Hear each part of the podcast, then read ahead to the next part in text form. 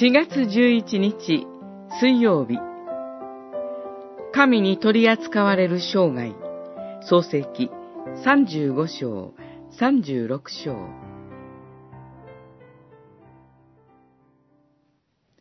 ヤコブがパダンアラムから帰ってきたとき、神は再びヤコブに現れて彼を祝福された。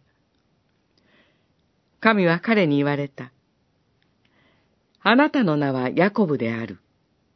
しかし、あなたの名はもはやヤコブと呼ばれない。イスラエルがあなたの名となる。35章、9節、10節。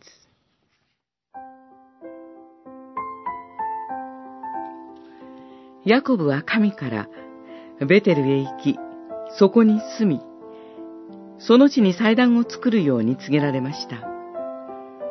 ベテルはかつてヤコブがハランへ逃れたとき、石を枕にした彼に神が語りかけて、彼と共にいて、必ずここへ帰らせてくださること、この土地を与えてくださることを約束してくださった場所です。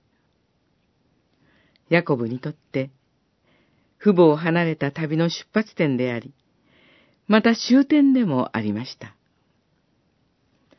彼はその場所に再び戻りました。しかも、一族の者、すべてと共に、とあるように、豊かに恵みを与えられて戻るのです。そこで、あなたの名は、もはやヤコブと呼ばれない、イスラエルがあなたの名となる、と告げられました。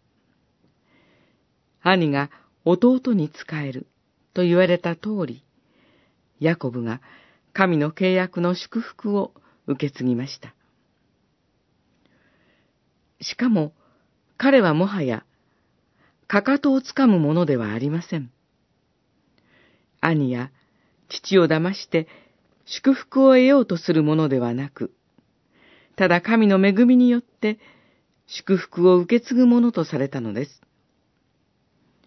神に取り扱われたヤコブの生涯は、霊的な神の民、イスラエルとされた私たちの生涯と重なります。恵みと慈しみはいつも私を追うのです。詩編23編6節。